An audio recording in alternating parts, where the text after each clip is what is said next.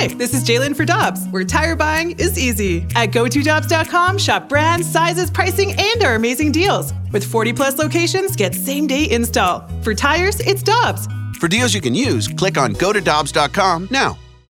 When you need mealtime inspiration, it's worth shopping Kroger, where you'll find over 30,000 mouthwatering choices that excite your inner foodie. And no matter what tasty choice you make, you'll enjoy our everyday low prices, plus extra ways to save, like digital coupons worth over $600 each week. You can also save up to $1 off per gallon at the pump with fuel points. More savings and more inspiring flavors make shopping Kroger worth it every time. Kroger, fresh for everyone. Fuel restrictions apply. It's time for Curbside with the voice of the blues, Chris Kerber. Brought to you by Scott Lee Heating Company, a proud Mitsubishi Electric Elite contractor.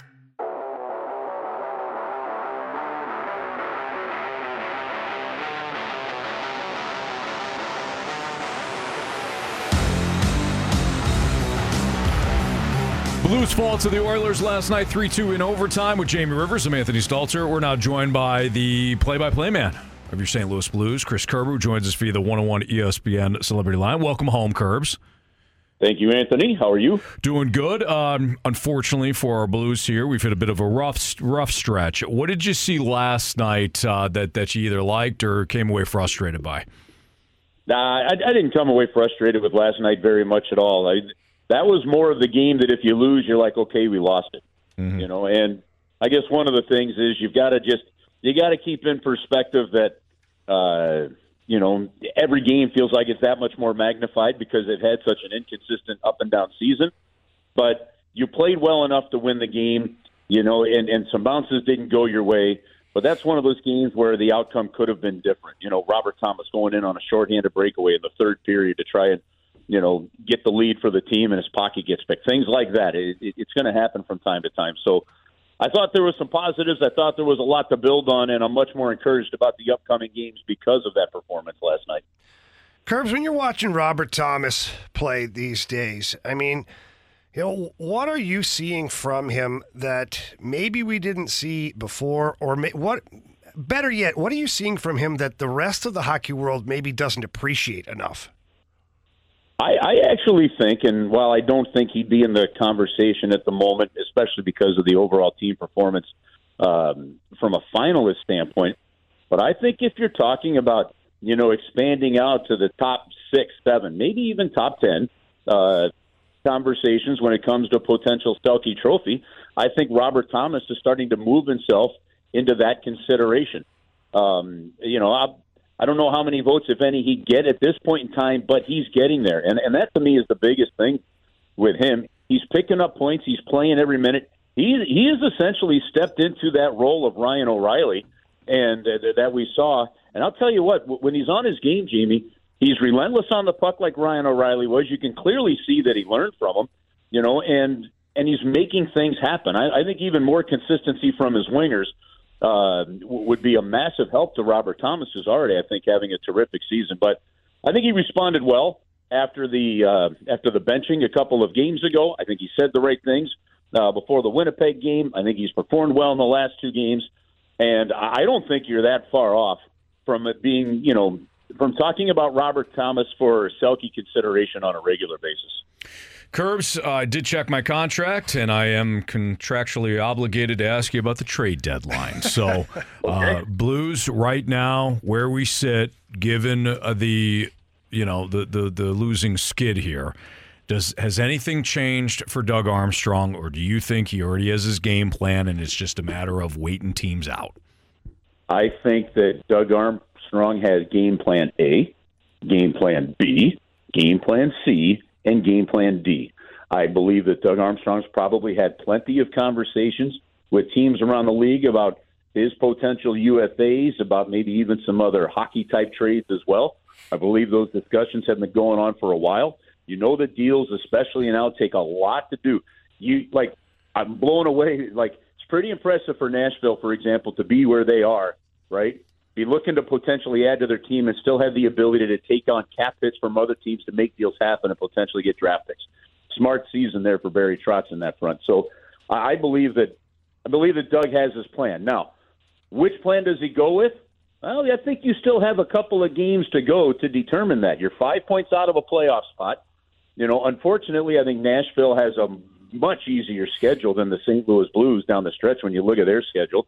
Uh, they play Minnesota tonight, so I guess you got to root for Minnesota to win that game in regulation and leapfrog the Blues by a point because the Blues have three games this month against Minnesota.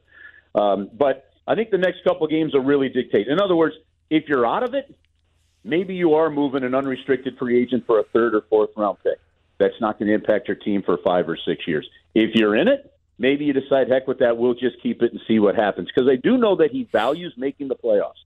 He definitely, making the playoffs does matter to him in a big way. And if there's a chance to do it by keeping some of this team together, I think he'll do it. So the next couple games will probably dictate which one of those plans he goes with. Curbs, uh, Coach Drew Bannister has not been afraid to make tough decisions from the very moment he's gotten here. He, he's certainly had some moments where he's he's done some things that you're kind of like, wow, that uh, takes some guts to do that. Uh, you know, the last game he makes a couple of roster changes, and not that it took guts to do it, but he takes out a young defenseman in Scott Perunovich for the game in Edmonton, inserts Tyler Tucker, who hadn't played in a while. So, in all fairness to Tyler Tucker, probably due to get a game, but in your opinion, you know, what's the path moving forward? Not so much for the Blues regarding Scott Perunovich, but the path moving forward for Scott Perunovich to earn more ice time and earn more trust.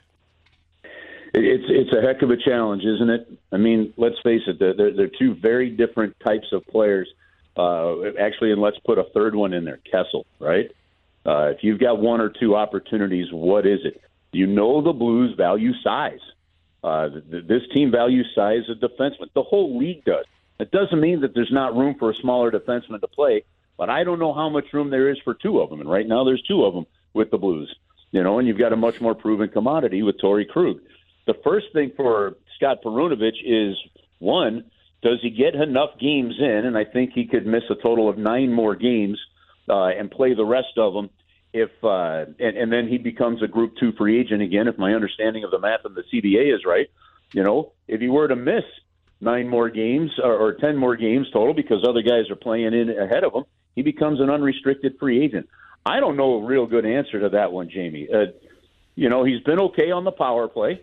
He doesn't shoot the puck enough, and if you don't have a threat from the top of uh, at the blue line to shoot the puck, I just don't think it's good for your power play. So um, there's that aspect of it. You could see at times he'll, he'll battle with some of the size. He's got to skate. He's got to move. He's got to avoid contact. And, you know, he's done a pretty good job for the most part avoiding injury this year. Hasn't missed a ton of time for that. So um, it, it really is a great question. And I think even just comes down to more of a numbers game of what direction the Blues philosophically head in defensively. Curbs, we're going to pivot to another young player, Zach Bolduc. He's had a you know, couple of games here now with the big club. And you know, what are you seeing out of him? Uh, are you seeing a bit of an evolution in, in his play, and does he look a little more confident? You know, in your opinion, you've watched these games. What do you think? Man, I, I had no idea really what to expect because you got a, a young man there that lit it up in juniors, and and as he said, his quote to me was, uh, "I knew I knew going into every junior into every hockey game in junior, I'm like, okay, you know, I'm going to score a goal at some point in time or pick up some points at some point in time. That's obviously very different than at the NHL level. In the American League, they focus so much on his uh, two-way game and responsible style of play that they weren't concerned about his offense uh, necessarily. And as before he got called up, that offense started to come around. I think he's played four very good. And so for me personally, I go in with zero expectations when we see somebody for the first time for a while. Because as you notice, and you and I were talking about this yesterday before the game, sometimes you're a little wide eyed going, wow, this game's going fast around me, right? So I think he's looked solid. I think Drew Bannister has used him sparingly in certain situations. As you and I were talking yesterday, philosophically, we could have a great debate on should you just be putting them in there and, and not taking them off that line, let them get face offs on both ends of the ice, that kind of thing. But then, you know, last night there were a couple of young blips and mistakes against, you know, Connor McDavid and some. You could definitely tell that Knoblauch, the head coach of Edmonton, was trying to get uh, certain matchups for McDavid and Draisaitl. And so you saw some of those young mistakes. But all in all, with averaging about you know, 10 minutes a game now over four games, including the 15 minutes that he played in Detroit. I, I think that the Blues can look at him and say, okay, you've got a player that clearly has speed, definitely has a shot. Can it all come together at the NHL level? but there's definite potential uh, with him without a doubt. Curbs, before we let you go, how would you assess Drew Bannister to this point?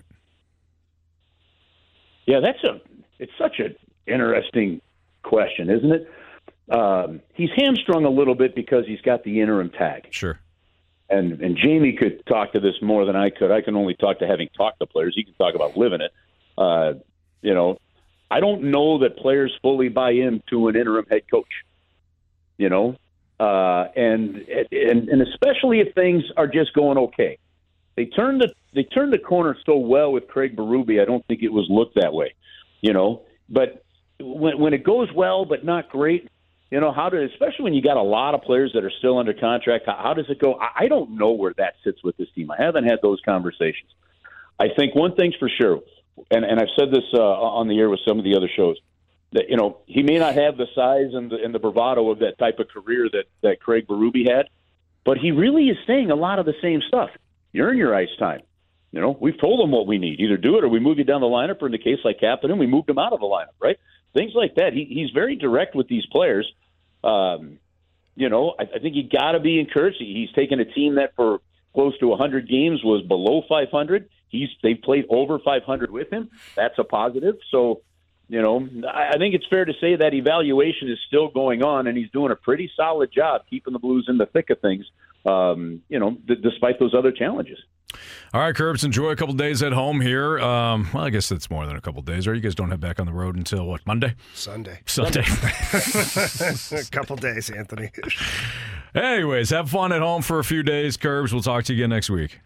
All right, guys. Have an awesome rest of the week. Talk to you later. All right, that's Chris. That's Chris Kerber here in the Fast Lane on 101 at ESPN. You can listen to him on uh, Saturday pregame. Blues Wilds, four o'clock